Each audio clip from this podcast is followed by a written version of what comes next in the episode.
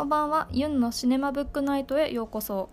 えー、最近見た映画やドラマ本の紹介をしていく番組です。今更見たのって思うような作品も出てくるかと思いますがお付き合いいただけますと嬉しく思います。では今回は「ストレンジャーシングスシーズン3の第1章の感想をお伝えしたいと思います。なのでネタバレめっちゃあります。聞きたくないよっていう方は見た後に聞いてくださると嬉しいです、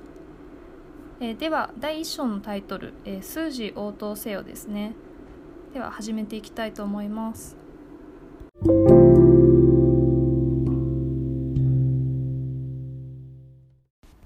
ではまず冒頭のシーン。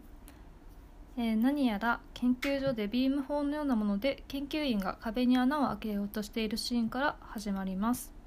えー、穴はあの黒いツタのような、えー、穴からはですねあの黒いツタのような触覚が伸びてきてまして、まあ、また、えー、証拠りもなくゲートを開けようとしているんだなということが分かります。と軍服を着た、えまあ、軍人ですねが現れて研究員を何やらえー、脅迫している様子です、えー、1人は、えー、軍人に殺されてしまいます。でそして、えー、研究所の外が映し出されてそこには、えー、ソ連の国旗が、えー、はためいているというシーンですね。でここまでが冒頭のシーンでございます。どうやら研究所は、え、ホーキンスのものではなく、え、ソ連のものだったようですね。おそらくあのこれは1800え1980年代の、えー、アメリカなのでまだ冷戦の最中にあるということですね、えー、シーズン3ともなるとちょっと話が壮大になってきたなと思います。であのゲートの中の怪物をもしかすると軍事利用しているのか利用しようとしているのかなというのが伝わってきますね。はい。では舞台は変わって、えー、今度はホーキンスですね。1985年の夏で、えー、シーズン2が、えー、1984年の冬ののスノーボールのダンスシーンで終わっていたのであれから半年後といったところでしょうか。あのスノーボールのシーンはまあ最高でしたね。まあそれはいいんですけれども、えー、で冒頭のシーンの後はいきなりあのマイクとエルにが、えー、キスをしているシーンで始まります。まああのスノーボールの後だからまあ付き合わないわけがないわけなんですけれどもでホッパーとエルが暮らすあの小屋ですねの中でまあイチャイチャしてるわけなんですけれども、まあ、ホッパーがまあ見ていられない様子で2人の交際がまあ健全ではないと、えー、思って本当の娘を思う父のようにですねまあ2人の関係が許せないわけですね。まあえー、それに反対して L の方はですね、まあ、すっかり、えー、マイクにメロメロでまあなんか前は結構ミステリアスでちょっと寡黙で何か怯えてるようなイメージがあった L なんですけれどもすっかり年相応の女の子のような雰囲気になってるで、えー、まあ人生を謳歌しているような様子ですね。でそんな中ですねあのエルマイクルーカスマックスウィルの、えー、5人ですねは揃って、えー、スターコートモールという、えー、新しくできたショッピングモールにですね映画を見に行くんですね。でこの時ダスティンがいないんですけれどもダスティンはどうやらもう夏の休暇でお母さんとちょっと遠くの方へ出かけてるようでございますね。でこの5人なんですけれどもルーカスとマックスもあのスノーボール以来付き合っているようでございます。でなのでウィルだけがシングルっていうことですね。でこの映画の、え、上映中にですね、え、停電が起きます。街中が停電するんですけれども、まあ、すぐに復活しましてただあのウィルはですねこれにすごく嫌な予感を感じます。で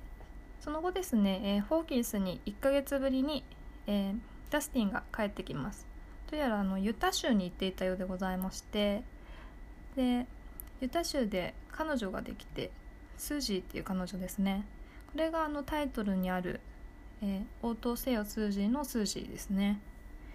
で彼女と、えー、連絡を取るためにその無線機で連絡を取るために電波塔を立てようと言って、えー、みんなで街を見渡せるような丘の上に行くんですね。だけど結局これは全くスージーからの応答はなくそのままどんどん日が沈んでいってしまうんですけれども、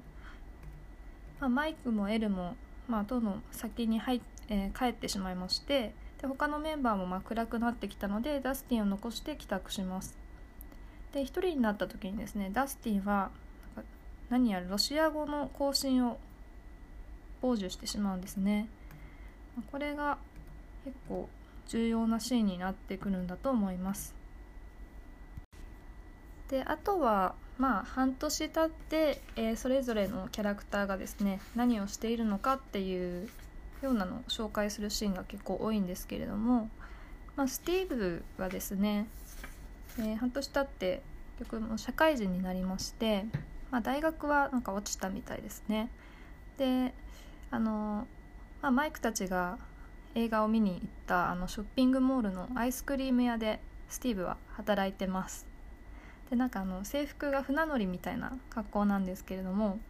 まあ、それを着て着たままその女の子を口説こうとするんですけれども全くまあうまくいきません。で、まあ、やっぱりこの大学受験に落ちてアイスクリーム屋でバイトをしているスティーブなんですが彼は結構あれですよね。あのシーズン1であのナンシーをジョナサンに取られてからというものなんかどんどんどんどんこう、ね、学校のカーストでも高い位置にいたんですけどどんどん落ちてね。なんか、まあ、今はアイスクリーム屋でバイトをしてっていう感じでなんかどんどんこうちょっとまあ落ちぶれていくんですけれどもでもなんかその分ですねこう前まで結構プライドが高い感じだったんですけど、まあ、どんどんプライドもなくなっていって、まあ、マイクたちともこう仲良く会話をするぐらいただこのコミカルで結構いいやつになっていくんですね。スティーブがどう変わっていくかっていうのは結構今後もまあ面白いし見どころの一つかなと思ってます。でお次はあのホッパーと、えー、ジョイスですね。まあ、この2人は相変わらず元同級生という感じであの信頼し合っている仲なんですけれども、まあ、ホッパーはマイクとエルの,、まあその恋愛事情がですねちょっと気になってまああんまり健全ではないんじゃないかと思ってこうジョイスに相談するわけなんですけどもでジョイスは結構まあ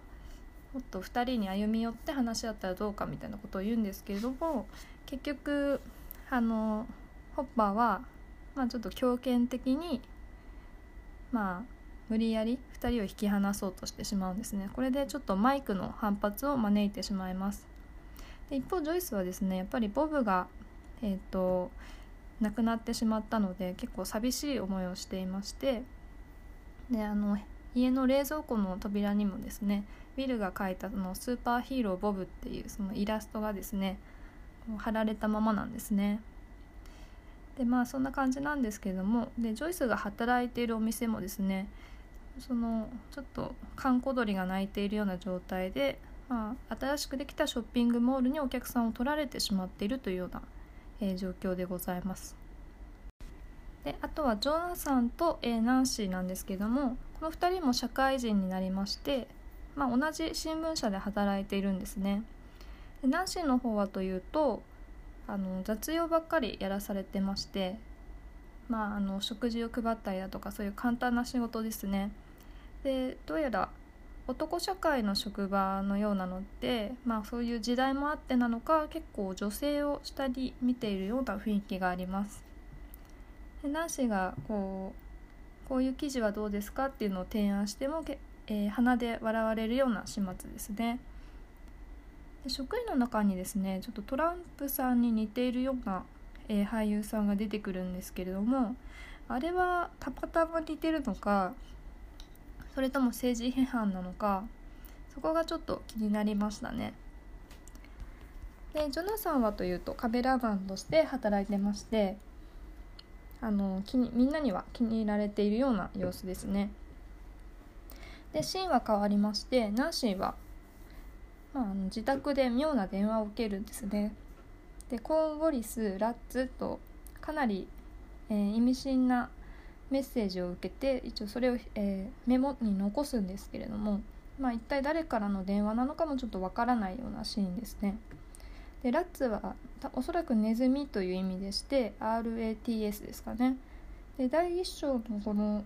シーズン3のシーンではネズミがたくさん出てくるので、まあ、ネズミというのは一つのキーワードになってくるのかもしれないですね。ジョナサンとナンシーはそんな感じですね。で次はあのマックスのお兄さんの超不良なビリーの、えー、話なんですけれどもビリーって覚えてますか？あのあれ前作であのスティーブがをボコボコに殴ってでそれを止めようとしたマックスにあの、ま、麻酔注射を打たれたあの人ですね。でビリーは半年経ってあのプールの監視員の仕事をしてるんですね。であのそこにマイクのお母さんのカレンがちょっと現れるんですけれども、まあ、カレンのそのとその友人たちですねの目的は、まあ、ビリーを見に行くことなんですね。まあビリーはまあちょっとお母さん受けするんですかねちょっとまあかっこいいって思われるような存在のようですね。で、えー、ビリーも、えー、カレンの方に気がありまして、まあ、もちろんカレンはね結婚しててほらマイクとナンシーっていう子供がいるんですけども、まあ、それでも、えー、ビリーはあのカレンをプールサイドで口説いてで密会をする約束をしてしまうんですねでカレンも結構ノリノリなんですよ。まあまあいかんですよねこれは。で、えー、ビリーはですね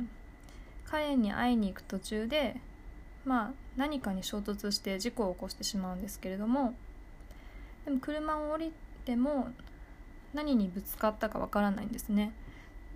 でビリーはそれで突然襲われまして近くにあったその廃工場に引きずり込まれてしまいますでここが、えー、第1章のラストシーンですねでまあこんな感じでとざっと、えー、シーズン3第1章の、えー、話を追ってきたんですけれども、まあ、何個か気になることがあったのでここからはちょっと気になった点についてちょっとお話ししたいなと思います。でまず気になったのがですねとウィルですね。結構みんながこう人生を謳歌している雰囲気の中結構まだ過去にとらわれているのかなっていう様子だったのがウィルなんですね。まあ、あのルーカスにはマックスっていう彼女がいますし、えー、エルにはですねマイクがいますもんね。でウィルだけ、まあ、彼女がいないっていう感じですね。まあその年でね別に彼女がいないなんてよくあることだと思うんですけれども、まあ、そこだけ恋愛ドラマがないっていうのはまあ不自然ではあるので、まあ、もしかするとねシーズン3ではそういうウィルの恋愛ドラマがあるのかもしれないですね。で結構あ、あの、兄ジョナサンがですね恋愛している姿に対してもこうキモいと言ったりとか、まあ、嫉妬なのかわからないですけれども私の予想ではねもしかすると、まあ、女性ではなくちょっと男性が好きで実はマイクが好きなんじゃないかなと思ったりもしてるんですけどまあどうですかね。これは予想は外れるかもしれないです。でお次がですねえっとちょっとホッパーが狂気じみてるなっていうのを思ったんですけれどもまあとまあシーズン1も2もちょっとそういうあの節はあったんですがまあ娘さんのようにねこう L を大事にしているのはわかるんですけれどもちょっとマイク相手にちょっと強権的で怖い印象があったので、まあ、もしかするとその狂気がいつか爆発するんではないかなっていうのをちょっと感じました。まあチョイスがなだめてくれればいいんですけれども。それとですねあとはまあなんか恋愛にこう結構みんな浮かれているような状況でその子供たちにその団結力がちょっと少なくなってきているのかなっていうのをちょっと感じます。まあ、これがこの物語にどう影響してくるのかちょっとわからないんですけれども。まあその全体的にこの第一章を見て思ったのはまあこう幸せを謳歌している人たちがいる一方で、まあ、そうでない現実が結構垣間見られるなっていうエピソードだったと思うんですね。まあ、例えばホッパーは、まあ、エルとマイクはこうまあイチャイチャして幸せそうだけど、まあ、ホッパーはそれに対してよく思ってないだとかああとはまあナンシー・ジョナサンがまあこう恋愛を楽しんでる中でスティーブはちょっとまああんまりいい状況ではないよねっていうのとあとはそうですねまあショッピングモールができたことでまあローカル店がちょっとまあ閑古鳥が鳴いているというのとかこうなんでしょうね。まあ、繁栄と衰退はちょっと表裏一体というかまあやっぱり常に裏の世界が存在してるんだよっていうことをアンにこう語ってるエピソードなのかなっていうのをちょっと思ったりもしましたあとはちょっと今後の展開の予想で、まあ、全く外れるかもしれないんですけれどもまあ前作で、まあ、L の、まあ、お姉さんというかまあ、ナンバー8のですねカリっていう存在が出てきましたよね。こう幻想を見せるような、えー、超能力を持った人ですね。まあああいう人たちがまあ結構出てたくさん出てくるのかなっていうのをちょっと予想してましてそれでまあそのロシアがもし、まあ、ソ連かがまあ、軍事利用して利用としているその裏世界のモンスターに立ち向かうみたいな話になっていくのかなっていうのをちょっと予想してますでもそれだとちょっとマーベルっぽくなっちゃいますよね、まあ、分かんないですけど。